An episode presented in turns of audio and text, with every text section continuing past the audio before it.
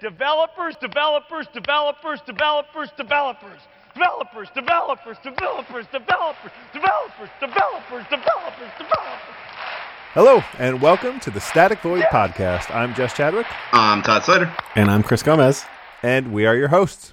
We're recording this on the evening of December 20th, 2015, and in this episode, in light of the holiday season, the three of us are going to sit down in our big comfy chairs around a roaring fire, pour some eggnog, and do a little bit of uh, reminiscing and talking about some of the major screw ups that uh, each of us have had in our careers. Uh, that should be fun to, to hear about, but more importantly, we'll talk about what it was that made those screw ups so memorable and what we learned from them. Uh, so, Todd, you actually have a story that you've you've told me a couple times. Do you want to kick us off with that one? Yeah, so um, my first story is something that happened very early on in my career. So I worked at a company maybe only for about a week, and I got tasked with taking over some of the older systems and making some updates to it, some bug fixes and things. So we went looking for the source code, and at the time, this is a very small company, early 90s, there was no source control. And I went digging for the source control, or source code. We couldn't find the code, couldn't find the code, and eventually they handed me this book, this big printout of all the source code. And they swear, this is all the source code. Nice. I'm like, okay, great. Um, but we also have backups off site, and people actually pay for us to keep these backups off site. So I'm like, okay, cool. What, how do we get to this off site code? So me and the, I think it was the CEO of the company, drove like an hour away to this super secret location where you actually couldn't walk more than 10 feet before someone checks you. So we get there, we park, we go in, they pat you down and all this stuff, and you go to the elevator and you come down the elevator, and another group of people check you out. And eventually you get into this little room where they hand you this big box. It's kind of like um, think of if you go to your bank where you get a safe deposit box, and it had discs and discs and discs of things in there. Well, lo and behold, the software wasn't there. So I'm like, okay, great. I got to fix this bug, but there's no source code. So eventually we got back, and I was talking to my boss at the time, and he goes, I don't know what we're going to do. And I'm like, well, there's the printout. He goes, You want to start typing? And I'm like, Okay, sure. So I took this, I don't know, 200 page printout, Oh started with line one, started typing over and over and over again. No. And after about a week and a half, and the code not compiling and kind of guessing what the code was, I eventually got this thing to run. And what did it print out? Hello world. Hello, no, it was not Hello World. Are you sure the printout wasn't from uh, 33 computer games in basic book? Uh, no, it was Quick Basic and DOS, by the way. That's Oh, a whole other story.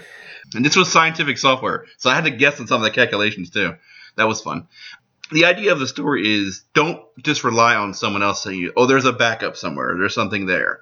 Make sure as you develop your own software. I mean, in modern times we have source control, right? Make sure the source control is being backed up. But even back in those days, have redundancy. Make sure you have some level of redundancy. And if you're at a place you suspect they may not have a level of redundancy, you better be the level of redundancy. Um, Yeah. when I used to consult one of our consulting companies I worked at before, we used to actually keep versions of the software around for that same reason. In case of someone's like, we don't know what happened to the source code. You guys never checked it in. And we're like, Yeah, well, look, right. we have it here. Here's you go. We have the source code. Yeah, you can never be too careful. Or even if the code in source control is actually the code that people use? yeah, well, right? that's a whole other Like, story. that's probably there's probably some stories there too. You know, and it's totally this is not personal experience, but I've um I've heard that at some game companies, uh, you got to go back a little ways.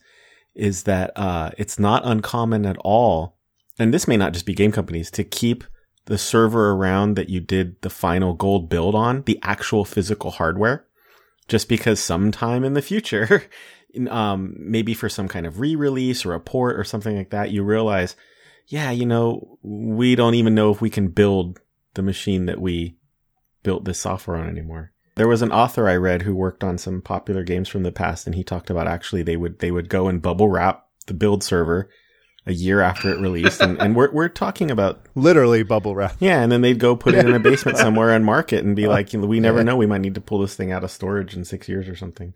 But it's funny, you talked a lot about preparedness, right, and being prepared for anything, and that reminds me a lot of um, the the story I had when I worked on a product called Disneyland Forever, which I'm really pop proud of this little part of my career. So people who know me have probably already heard me talk about it, but it was a product that was, um, it was a guest experience at the Disney parks in the U.S. where a guest could come and use a touchscreen kiosk. And this was in the late 90s, so kind of early for this stuff. Um, and they could, they would basically be presented with a map of the park. And as they drilled into a land, they could pick rides. And as they picked a ride, they would actually be able to, to listen to the sounds and songs and music of that ride. So you can imagine the music of Small World or even the narratives inside Haunted Mansion, Pirates of the Caribbean, the music playing in the queues at Space Mountain or the area music at Main Street, so on and so on. And, um, you could even select some of these tracks and make your own CD. And we had a CD burning robot right in the store, would burn the CD. Kind of neat stuff for like 1997, 98. And it was actually quite a hit with the locals in Anaheim. Um, they wanted to go to the parks and make CDs of all their favorite stuff and take them home and whatever. And this project landed in my lap. Um, it was the project that launched a company that I worked for. And as we were, as a company, moving on to build the version two that was going to be awesome, we're going to take over the world with this CD burning kiosk stuff. They took me, the young guy, and said, Hey, um, we want you to keep maintaining the Disney product. There's going to be more features that they need, more special events. And we want you to take the lead on that and uh, basically draw in the developers you need um, to to get little projects done, while the main focus of the company was supposedly shifting. And so, what that often meant was spending the night at Disneyland. And for I think Nice. It's a I- small uh, is that a good thing? Or well, thing? you know, for a young for a kid who grew up in Anaheim, um, it, that was kind of like a dream come true the first time, yeah. right. and then the first night. and then Is that the 110th time? Uh, then it's then it wasn't so cool anymore. But um, so there was a special event coming up. What Disney started doing is their Imagineers would tie a special event at the park to releases of new music and sound. And uh, one of them was going to be Pirates of the Caribbean. They were releasing every part of the ride. In fact, if you bought the special Pirates of the Caribbean CD, they had it mixed in such a way that it was almost like you were on the attraction it would each character that had like a special line or something would step forward in their part of the track. We were also upgrading the systems to use full color printing on the CDs uh, and color laser printers that were going to print the jewel cases in color. So we were moving from a black and white system. We were printing black and white on these CDs and stuff to color. It was a pretty big upgrade. New hardware, new software. I had kind of pulled some developers who I knew had worked on different things and and gotten them to build the software and I spent weeks testing because the way things worked at Disneyland was they closed the park and I think it was maybe like 11 and not only was this special event the next day crazed annual pass holders were going to be lined up outside the store waiting to buy this new special limited edition CD that was going to be burned on our hardware. We basically had 6 hours and we had to do two do you have stores nightmares of Mickey Mouse chasing you down? we, we basically had six hours and it had to get done, right? And there were two stores in Disneyland. And um, there was a hardware technician that worked with me. And his name was Kurt, and we both worked really, really hard to prepare. We he built a lab where he tore the thing down. He could reset it to what we thought was the current state, and we were actually about ninety nine percent right. Um, and we would test upgrading everything, changing hardware, and then he'd put it all back and we tested again. And we must have done this for a week, and we thought we were super, super prepared. And remember how I said that we were about 99% right about that lab we set up in, in, in preparation? There was one thing we didn't realize. And these weren't servers you could dial into, right? There was no internet connection. We were sort of not guessing, but we had a good idea of what we were going to find when we got there. So it was probably about 2.30, 3 o'clock in the morning when, when I'd kind of hit a wall and said, I think we're, I kind of think we're screwed. And I was really scared because I'm thinking we're going to let down Disney. I'm going to let down my boss. I don't really know what to do. And the reason why is the database upgrade in store on the in store manufacturing system. That SQL script didn't work. Like just Hmm. nothing was working as far as making CDs. And I was positive that I just think that SQL script didn't work, but we don't have a monitor for that system. I, I can't even like put in a key. I can put in a keyboard. I can put in a mouse, but I can't, I don't know what to do. I can't remote into it. I have no way to do it. And fortunately, the hardware tech, the hardware tech, Kurt said, hold on a second. And I'm telling you, like something out of Mission Impossible. He takes a briefcase out and sets it down. And when he opens it up, there's a padded, there's a padding inside, like like it might be holding something really precious. And he takes out these goggles that don't look all that much unlike Oculus Rift goggles do today. Uh-huh. Attached to him is a VGA cable. It was a toy that they got the hardware technicians so that they could plug into the server systems. And he thought to bring it. So I put this thing on, and it's a VGA monitor over my eyes, plug into this server that I have no way to connect to, just like I'm in the Matrix or something. And it's like, okay, hold on. Let's open the let's open the database. But wait a second. I don't have any SQL tools on this machine. So now I'm sunk again. And he says, No, no, no, don't worry. And out of his backpack comes, remember how MSDN used to come on 400 million CDs? Yeah. Well, out of Yes. his backpack becomes every CD and piece of software you could imagine. And he was just like, well, what do you need? Now, look, he saved my life, right? And I even remember Yeah. years later writing this recommendation like, you got to hire this guy. He's so prepared. So we installed like a SQL Studio. He looked around the MSDN collection.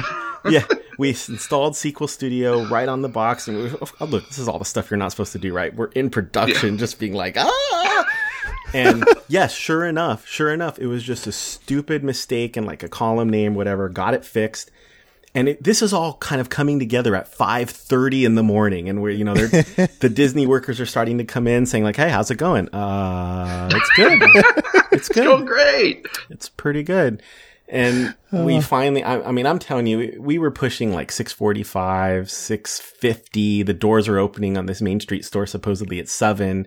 It was literally us like at 657, the test CD popping out of the hopper saying like, okay, this is all working and shoving the kiosks back into their consoles, locking things down, taking all the equipment out, taking the cool Matrix monitor glasses and putting them back in the Mission Impossible briefcase and getting out of there. But you know what? It was really all about preparedness and how um, we prepared like crazy before we got there. And I have to admit, thanks to my partner's preparedness, was the last little piece that kept. I mean, we snatched victory from really the jaws of defeat and what would have been a pretty bad opening.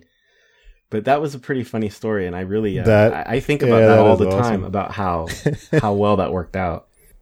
That's awesome. I actually I wasn't intending to tell this story, but as you're telling your story, I had uh, I had a similar experience. It wasn't nearly as, as funny or as awesome. And the the the uh, spoiler alert for my story is that we just hacked the hell out of it, and it happened to work. but it was the same thing. We were at like a trade show, and the way it was is they had like this curtained off section. Um, it was like a it was like a square curtain um, and so you could like sit inside of the thing and then all the booths were around the square and so our thing our, our device was outside this is a startup that never really took off um, and it was set up and I'm in the back. We this was after a whole night of you know we had been up for for 24 hours already coming into this thing, and then we're setting up at like three in the morning, uh, and then we were supposed to go live at eight. And the event planners at like seven o'clock were like peeking behind the curtain, and they're like, "Hey, uh, uh, you know, you're you're not really supposed to be back here anymore." And I'm like hacking away at my laptop, and he's like, "Yeah, you're almost ready. You're gonna be good." And you're like, "Yeah, yeah, no, we're fine. No, we're not fine at all. no, we're close." and then finally, like five minutes before, hit the last compile, push it to the device, go and test it real quick. Good enough for a trade show. We're gone. Let's get out of here. And it was, it was lit. It was down to the wire, just like your story. Yeah. crazy. But that's actually not the story that I was planning on telling. My first story was actually um, it, it was it was related to a da- database. It's funny that that your story had uh, a lot to do with the database. At least the first thing that you you came across, the first issue you came across was like a production database that you didn't have access to. Mine was a production database that I should not have had access to, but I did. So like this was my first job out of school. Um, well, actually, it was it was actually a paid internship, so I wasn't even out of school yet. But like, I, I'm I'm hacking away. I'm on the development team. I'm the I'm the junior. I mean, I'm the intern. I'm like, you know, I, I shouldn't be trusted with anything. yeah, I mean, this is the kind of situation where like I should be writing code on my machine and like handing it on a floppy to somebody else who can actually look at it before it goes anywhere near source control or anything. But you know, I'm on my dev machine. I had access to pretty much anything, and I wanted to test my application. I wanted to test my changes, so I ran it and I pointed it to the production database. right? Because why not? Um, and so I like read some records, modified some things, deleted some things, and they were all test accounts, so it didn't matter because we had test accounts for this kind of testing in production. Uh, I mean, at least that's what I I thought that we had them. I thought that's why we had the the production connection string like checked into source control. Oh no! You know, You were told that test accounts, right? so yeah, so then I'm you know I'm just fooling around, and then I accidentally in my testing just inserted like a I created a, like a couple hundred test records in the database, I, and I don't remember how because this was like 20 years ago. So I think I think I actually did like write a SQL script or something because I wanted to test a bunch. I wanted to add a, a bunch for testing or something. Um, and then after I was done, that was all fine. Like at this point, it was totally fine. Nothing, there was no problem at all, right? Um, but I didn't want to take up space in the database. So I decided Yeah. to delete them. Sure. Right? Because it's just test accounts. Come on. test accounts in the database. Yeah. Right? I was being I was being con- conscious, right? I was I was being uh, yes. yeah, I wanted to to clean up after done myself. Yeah. And so like so I sit down and you know, I'm an intern, so I'm like I, I gotta make a really, really nice SQL statement. I'm even at this point in my career, I'm like really taking pride in like my code and everything. And so like I diligently like constructed my delete statement, right? Like delete from accounts where ID is greater than like 10,000 or something, right? Um, and in fact, I constructed it so diligently and so cleanly that I wrote it on two separate lines, right? so I had the delete from account on the first line and then the where clause on the second line. Oh, no. Right? Nice and clean and readable. And then I ran it. And I'm sitting back and I'm like, well, you know, what's this is taking a while. Like what's what's taking so long? Like this is a really long time to delete 200 records, but whatever. Like maybe it's slow or something. And then finally, it finished with the message: deleted 10,274 rows. And I'm just, you know, that that like wash of just, you know, fight or flight just comes over you, right? And so I go to my boss and I knock on his door and he's he's busy with something. I'm like, I think I deleted the production database. And he goes, says, What? and I'm like, Well, I was I was doing some testing and I del- wrote a delete statement. I th- I think that I, I deleted all the accounts in the in the production database. In case he didn't hear you. yeah. Let me explain. Look, so- Let me explain, I was saying the production database, all the accounts. No, all of No, all you're of them. No, no. all of them. Yes, the accounts, the accounts. Yes. Uh, and- yeah. Well, and so I mean, to his to his credit, he was totally cool. He was like, "All right, well, let, let's see." So he logged in. I'm sure he just I was a stupid intern, so he's like, he doesn't know what the production database is. Like, he doesn't even know how to write a SQL statement that will delete accounts in the production database. Like, I'm sure he's like, yeah, whatever. And so I just kind of like went back to my desk, and he came over later. He's like. Yeah, you, you deleted all of the accounts in the production database. but luckily, we had a pretty aggressive like backup strategy, and so they were able. They never because I'm the freaking intern, so they didn't tell me, but they were able to like go in and I think between a mixture of like backups and like replaying some things, they were able to uh, to get it back. But that yeah, I dodged a, a bullet there, definitely. But so my the moral of that story for me is don't well first of all don't give a, developer access to the production database at all but i mean that's fine you know maybe sometimes you do if, if you're in a small shop and you know you have developers that are wearing multiple hats then yeah sure but absolutely never give the intern access to the production database Yeah. yeah, because I had uh, I had a similar experience later on too. It's not a full blown story, but it, I had a junior guy on the team who went and what this was Todd. This was where we worked together. Todd is uh, Oh yes. he ended up like taking down the production site. It- he didn't even have access to the database, I don't think, but he he ended up taking down the production site because he was doing like penetration testing or something, and he eventually just ended up doing a denial of service attack on our own site Nice. inadvertently. And he's like, well, well, the pen test does show that we're vulnerable to denial of service. See, I told So- you guys. I suspected it, I- and it was true. yes. So I proved that. oh, we used to do stuff. I mean, you got to go back to like the 56k modem days and maybe even a little bit earlier than that. And if you were in the middle of a Quake match, we had this, we had this program that would, I, we had this piece of software we wrote where we could basically get anyone on the other team logged off just by putting in their IP. and it would send a message to all the other players on our team to port flood that account. And look, Nice. over 14.4, that was pretty effective, right? If like Yeah. 12 Yeah. of us port flooded him, he's gone. And oh, what happened to him? Oh, he's your best player. Well, I hope you do Oh, okay well. for the next five minutes while he's trying to get back in. look, we're catching up. So the next story I had on my list of things is we've all done our fair share of speaking, and I'm sure we all have some kind of horror story related to speaking. Is one that still to this day baffles my mind. It happened. So it was the very first Philly Code Camp, which for some strange reason was two days, and they had people talking at like seven, eight o'clock at night, and I was one of the very last talks on Saturday. Nice. So I went around all day, getting ready to do my talk. I think I was all prepared. Was doing a talk on SharePoint web parts. I was like, this is my first talk. I'm going to totally rock it. It's all going to be great. And I'm sitting there with the other guy in front of me who's he finishes his talk. And he he goes out because he has to go off and do something. I go up, put my laptop on, fire up my virtual machine the running SharePoint. Everything's going good for about 40 minutes. All of a sudden, my battery says it's almost out of power. And I'm like, okay, I thought I had full power, whatever. So I'm looking around for a plug and I plug my laptop in and my, in my mind, like, oh, now it's charging. I'll be perfectly fine. 10 minutes later, I get another warning. The power's almost gone. I'm like, what is going on? So I went and found another plug and plugged it into there. And I'm- I'm going and going and going.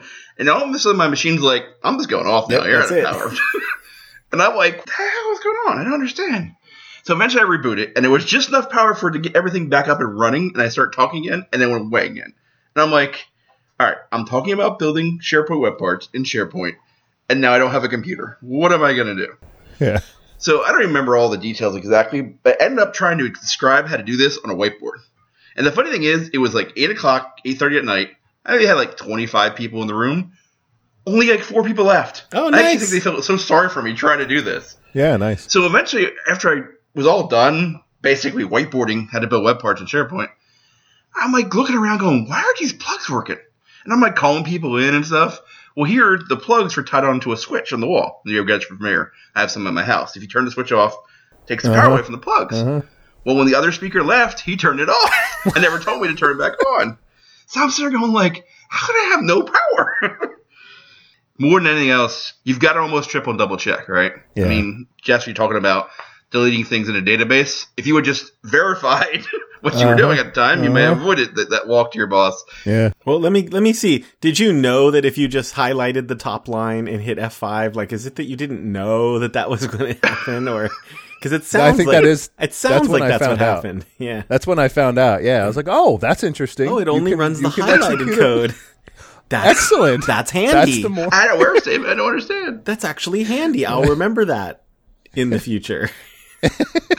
after this blows over and I'm allowed to write SQL ever again.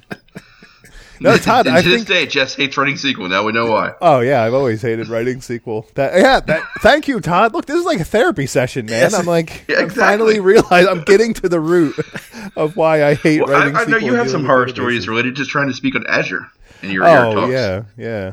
Yeah. Yeah, Azure. I won't do. I won't do Azure talks. Um, I'll do Azure development. Sure, I won't do Azure talks. I won't do SharePoint talks. I won't do Biz Biz Talk talks. I, I've. I mean, I've talked on the show before about how uh, you know how painful SharePoint and BizTalk have been for me. I bet that's why those people st- that stayed in your talk, uh, Todd. Is that uh, you're really just demonstrating how painful it is to do SharePoint development at that point? It was nothing. In, yeah. Well, for as much pain as I've experienced with SharePoint, I've actually had uh, more pain with BizTalk, and one one project in particular. Um, again, it was this it was the same company that I had uh, issues with with the website and the junior guy uh, taking down the website. But I was I was working on a BizTalk solution, and um, nobody had done it. This was like the first BizTalk uh, application that that we'd done in this organization. Nobody had really done BizTalk development or anything, and it was a pretty. I think it was like the e-commerce portal or something like that. It was like our online store.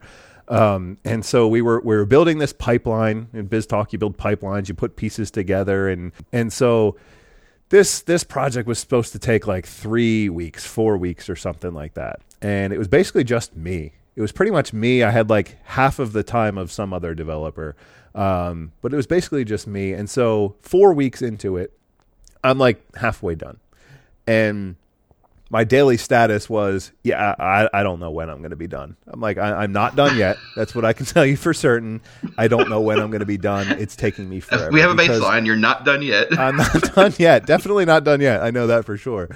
Um, eh, but it, it was just taking me forever to do everything because I was get, as I was I was building it incrementally. Like I started at the beginning of the pipeline and build step one, build step two, build step three, and so now I'm like at step ten, and when you and I had a bug at, at, at, step 10 right? And so when you when you build BizTalk this it's one of those things where you like kick up the whole server and like you start up the whole BizTalk server and then you load your assemblies you load your orchestration and then do whatever it is the trigger it is to uh, kick off your workflow. And doing all of that like just starting up the thing took like two minutes just starting up the server. Because again of course you know I'm on this crappy developer a, developer machine that, that just had you know two gigs of RAM and, and some crappy uh, CPU or something. Um, so it took just two minutes just to load up BizTalk, and then like another minute or two to run through the whole pipeline until I got to step ten, where I could like actually attach my debugger and it would it would break. And so it was just this, you know, going over and over again. Change this line, like change one line of code, run the whole thing again, wait five minutes, you know, hit my debugger. Oh no, I screwed that up, right? And just over and over and over again. And that was probably the most painful experience because, first of all, I had to go every day into my manager's office and say, you know, I'm not done yet and I have absolutely no idea. I know that I'm two weeks over, right? My initial estimate. I'm not done yet. I have no idea how much longer I'm going to take. Um, and I'm sure he felt you know cap captured because you know he couldn't do anything he was just okay well keep working right um, but then about a year later, I have this epiphany where I'm like, wow, I didn't have to write that BizTalk orchestration step one, step two, step three, step 10, and then execute the whole thing. Like, if I had done that properly, if I'd broken it down and used TDD and actually like written step 10 as an isolated thing that I could go and test directly, I would have been done in two weeks. Like, literally two weeks. It, it, would it would have been made that much of a difference. And uh, ever since then, I mean that that has again we I joked earlier about my kind of psychological uh, you know uh, figuring out things that have affected me deeply. That's one of those things where I just it's my instinct to break everything down, just completely decompose the problem. Uh, and I can really bring it back to that one kind of horror story where I just was on this project forever because I just, for one single reason, that I didn't deconstruct the problem. I didn't take it step by step. Yeah, you couldn't work in isolation or test in isolation. I've been I've been in the place before where you know you come you're new to like a certain code base or project or something and and it takes you a little while to realize that in order to test something you're opening a browser, logging into a website, you know, Ugh. you're like going through the motions of being a user instead of realizing, man, this code base needs to be broken down so I don't have to work this way. Yeah. yeah. And as a developer, we just get used to that pain. Yeah. You know, like we don't even take it as pain. We're like, development is painful. And okay, you know, yeah, I got to run the site. I got to click through it. Or for me, development's painful. I got to wait five minutes for the thing to start up. What else am I going to do? Right. It's a BizTalk orchestration. Of course, it has to run in BizTalk. Yeah, yeah. What am I going to do to to speed up my workflow? Uh, or have you ever gotten in that conundrum of, well, I could do some work to speed up my workflow, but I want to get this done, and is it worth the time sink or the time effort yeah, right. I know how many times I've watched other developers like launch their browser and log back in, and it's just like, what? Yeah, right. yep, right. There's another way to do yep. this. Don't go ten steps into the process to check to see if the button worked. Yeah, it, it's funny how probably 99% of developers I've run into we're all fairly intelligent people, but we seem sometimes to miss the obvious way to make our lives easier. You know, I was thinking a lot about how developers, um, I think a lot of times we're overly optimistic. In fact, you know, there's actually oh, definitely, especially with estimation, especially for estimates. that's exactly what I was gonna going to get to. But even sometimes you can be overly optimistic about features to implement because, you know, and it's even it's funny because I think we tend to be to to stop and worry about like, okay, that might be hard, that might be tough, and we'll say that we'll say that we'll be like, oh, I don't know, that sounds pretty tough. But then still, when the time comes to implement it, we don't understand the bumps in the road. And I can, it reminds me of a system that I worked on that, um, it was basically all about letting uh, guests at events, you know, basically get together and take pictures. It was just a digital photo booth, except that the digital photo booth used to use just a standard webcam that you might um, just buy, you know, and put on top of your monitor. And those took okay pictures.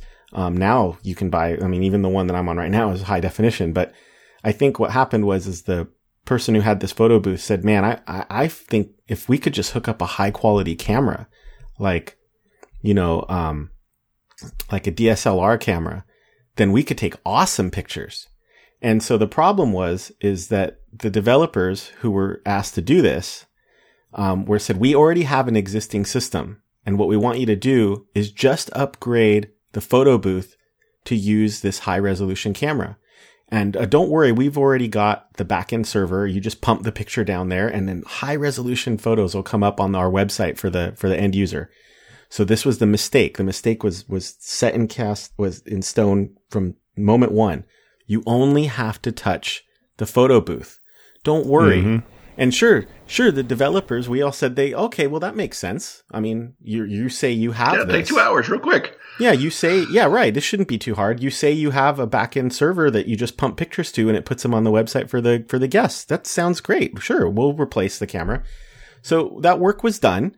It, and it actually, to be fair, this actually isn't the story. It was a little bit harder than we thought, but not, you know, it, it wasn't the end of the world. No deadlines are missed or anything.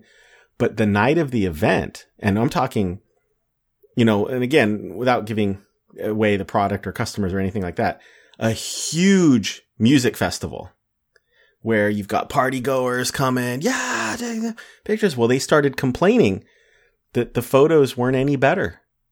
And I was like, what? What do you, how is that even possible? I mean, it's using this high resolution camera. We're pumping down huge images. And, and, um, it turns out that this, this pre-built in-place server had a little piece of code that nobody knew about. It took any image and scaled it to the final resolution that showed up on the website. so it took this DSLR camera image that was super high res, like greater than 1080p, like we're talking 4K quality, turned it into 640 by 480 and put it up on the website. Oh, and threw away threw away the, the, the high resolution uh-huh. bits. But the, Was that a bitmap too? 16 No. pixel bitmap. No, it's just that it wasn't any better, right? So we upgraded yeah, all of this front end equipment. We upgraded all of this front end equipment, did what they said, just send it to our server, everything will be great without but the mistake that both the customer made and and the vendor made, and we were the vendor, was being optimistic. Oh, you just want us to touch the front end and everything will be fine? Great. So overly optimistic, didn't bother to, to stop and say like, well, wait a second. When we send you this 4K picture, are you sure it's going to work? A simple test before the project even began would have revealed Mhm. that flaw, right? Mm-hmm. Yeah. Or or a few days into it, once you were getting a new picture, just testing on the website, go, wait a minute, Right. why is this still not high res? Or theoretically, we could have opened up Photoshop and made an image that was 4K Yeah. and just said, "Hey, how does this look on the web?" Oh, wait, it's not working. Are you maybe? Maybe maybe this isn't going There's to to work. this than maybe there's more Yeah. work to do here. Yeah, we were we were actually on that project together. I remember it, we were so into um, getting the camera to work. We had so many issues was going to with be that so that we cool. were just yeah. I mean, the moment that the file ended up on the server, we were just like, we we did it. We're done. This is awesome. we just all wanted to go home because we'd spent hundreds of hours just getting the the darn camera to work. But and then the fix was on the website. The website was existing code that was written in Ruby, right? yep. And so the customer goes, uh, well, that developer isn't really around anymore. Yeah. And uh, do you guys know Ruby? We're like, mm, nah, we don't know Ruby. we'll take a stab at it. So one of us went in and just kind of deleted those two lines. I think that was the fix, right? Wasn't it literally just delete those two That was lines? the and just- scaling code. Just, allow the original image to go through. Yeah. There was just Yeah. some piece of code that scaled, and I who knows what the reason was for it, right? They probably they wanted to save space. Yeah. Yeah. Yeah. But we were over optimistic about features and not even, so it's not even about scheduling because we've all probably been there with the scheduling. Like, oh, we can bang this out.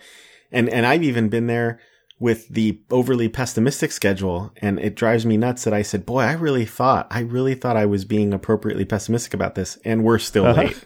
like, what's happening here? What is this world coming to? Yeah. I did the original take the estimate and then double it, and we're still over. Yeah. What's going on? Yeah. So it's it's funny you guys bring it up. Every estimate I do, the very last task I have, and I learned this from some other people, is called stabilization integration, and it's always 40 hours.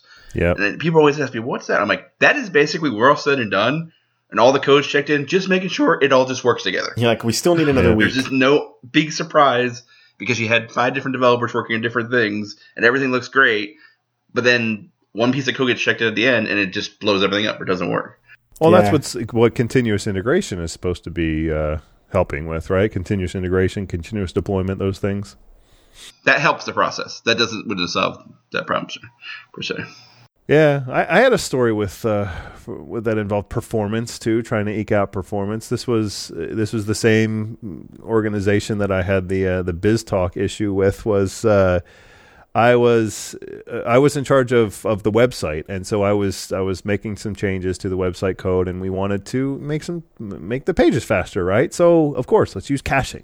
It's cache, and um, I didn't have the excuse of being a junior developer at this time. This was just a stupid mistake. Um, and so I'm going through and, you know, I go, I go and make some, some changes and I forget exactly what it was that I was caching, but, but basically I wanted to take, um, the data that was in the page, not the final rendered HTML, but the data that was in the page, and then cache that data. But I had to use some cache key. So I went and took some something that was unique in the page, and I used that as the cache key. And I went and chucked it in, put it into production, and then the the day after the release, um, there's like this fire drill, and everybody's freaking out because the site was restarting every 10 minutes. Like the the the uh, the server, the app pool was just getting overloaded um, due to what looked like a memory leak, right? So it was hitting that memory um, that that memory limit every like 10 minutes, and then just restarting. But I mean, it was really bad, right? And if you looked at the server, it was clear that there was just serious issues that we had all these app pool recycles. So they took the whole team and they let me and like three other guys and they locked us in a room for uh, what ended up being five days and they they called it the war room. Like we we literally we were dedicated to this room. This is where we reported to every single day until this issue was discovered and fixed and and put out into production. And so me and these three other guys are just pouring through the code pouring through the changes. Man i don't know what it could be. I don't know. I, what was the last change that went out? I don't know. What is this? And so we're going through and finally on day three or four one of the other guys found it. And he goes hey jess this line of code that you wrote a couple weeks ago uh, where, where you're caching this um, this is ASP.NET, right? Web form site. He says, I, I see you're using the page object as the cache key. Now, if you're not familiar with web forms or ASP.NET, the page object is the root object of a whole bunch of other stuff. It has references to HTTP context and session and like everything, right? And so, in order to turn it into the cache key, ASP.NET went and serialized it. Oh, mercy. So it would go and it would serialize the entire page object into a cache key, which itself was it ended up being uh, I think 180 megs per per thing. That was my cache For the key. So for the key, for the key itself. So clearly that wasn't unique. It was never ever going to get hit. So I never had a cache hit. And the data, mind you, the data that I was trying to cache was probably like 30k or something like that in the first place. And so yeah, so we, we found that Three and the, megabytes uh, for the 30K. Yes was a serialized object that was 180k and so you know you get a couple hundred visitors to the site and then all of a sudden the uh, the app pool's recycling because you're running out of memory. Yeah, right. so of course somebody else found it and we very quickly fixed it with a much more sensible cache key which would be literally anything else. Yeah. um, and and it was fine and we went out and we fixed it and everything was great again and yeah, I don't know. I, I never actually got. I didn't like get in trouble. I haven't gotten in trouble for any of these things. You know, like for the BizTalk thing, my boss was like a little upset with me. I mean, probably a lot upset with me. He, he expressed to me that he was a little upset. Um, but like deleting the production database, nothing happened to me. You know, d- taking forever on the BizTalk solution, nothing really happened to me. F- Using this gigantic cache uh, key, nothing. Ha- taking down the whole site, nothing happened. I don't. You're I don't- still maybe working. something should have. I don't know. I'm, I'm still a developer. I will credit your manager for having a plan for that production database, though, because could you imagine if they didn't, then it might, you know, Oh yeah. somebody's Yeah. head might Just roll just, some typing. just to, yeah, Yeah. just to, I don't know, Story would end very make you feel better, I guess. I didn't even appreciate it at the time, but yeah, I mean, it's, it's like every year that goes by as I get more and more experience and I see these things and, and hear about these things, I'm just like, wow, they were way ahead of their time. Like they Yeah. were, they they really had it that they could recover from this in like hours. Like it was, it was. Oh, impressive. yeah. it That wasn't would- impressive. That would at the plenty take some folks down for could recover days, right? days, let alone hours. Yeah, Yeah, because for Todd's yeah, group, yeah. you had to drive 100 miles and go to the secret vault and get the key from from Wilbur, the hermit who lives at this bank. Apparently, I mean, And you may or may not have the right software. We ain't seen a You visitor in three months, and then you go in there and open the. or in my case, I had like you know the Matrix along with me in order to. I you know I still to this day I've never never once before seen at at that time I had never seen glasses that were mon- monitors VGA monitors, and since I've never seen them. I mean, Nice. now they'd be pretty antiquated. Um, they should be HDMI glasses, but it's, Yes. it, it just was the weirdest thing that he just had this. And now, granted, I found out later that that they had gotten them for the techs for that exact purpose, but I just thought, wow, I, I got really lucky here.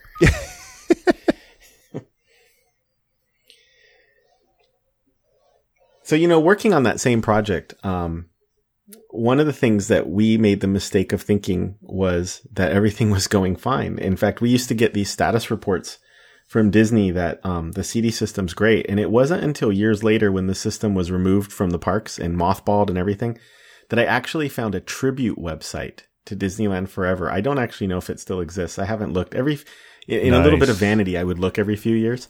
Yeah. And, uh, and one of the things they talked about on the site was all the problems the system had. It was always down. The CD writer broke down. I'm like, oh, what? I was nice. the freaking developer on that project. How did I not hear? They kept telling us that it was running pretty well.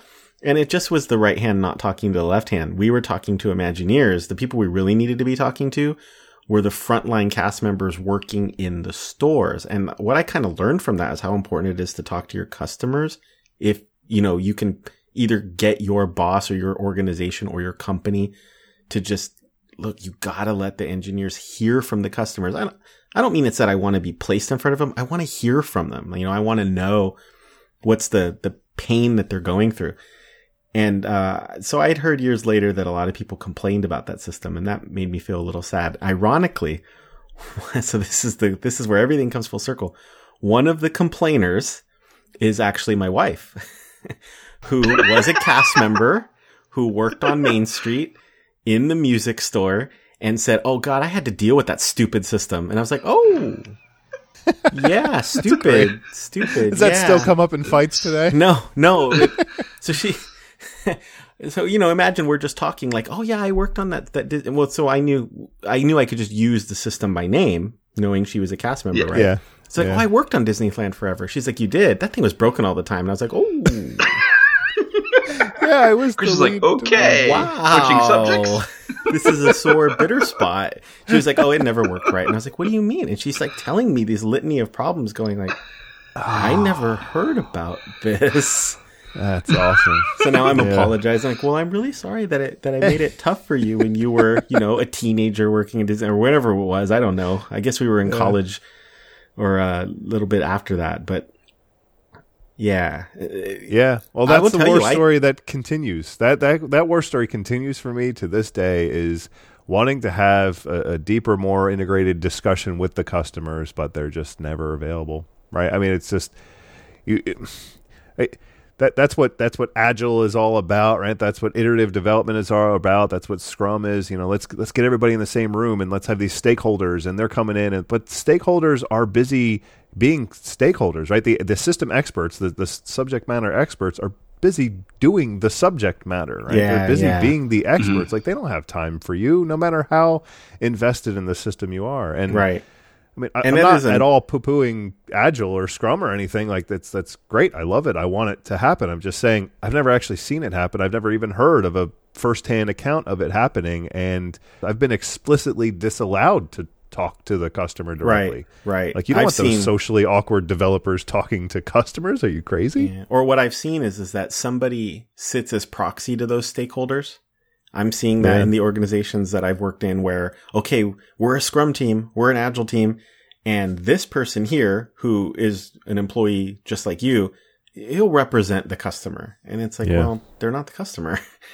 Yeah. And then what's worse is that you have your sprint demos and they don't show up. And it's like, well, wait, who am I demoing to? Yep. I, I need your feedback. I need you to tell me this sucks, right? Like, I need you to tell me, no, this isn't helping me.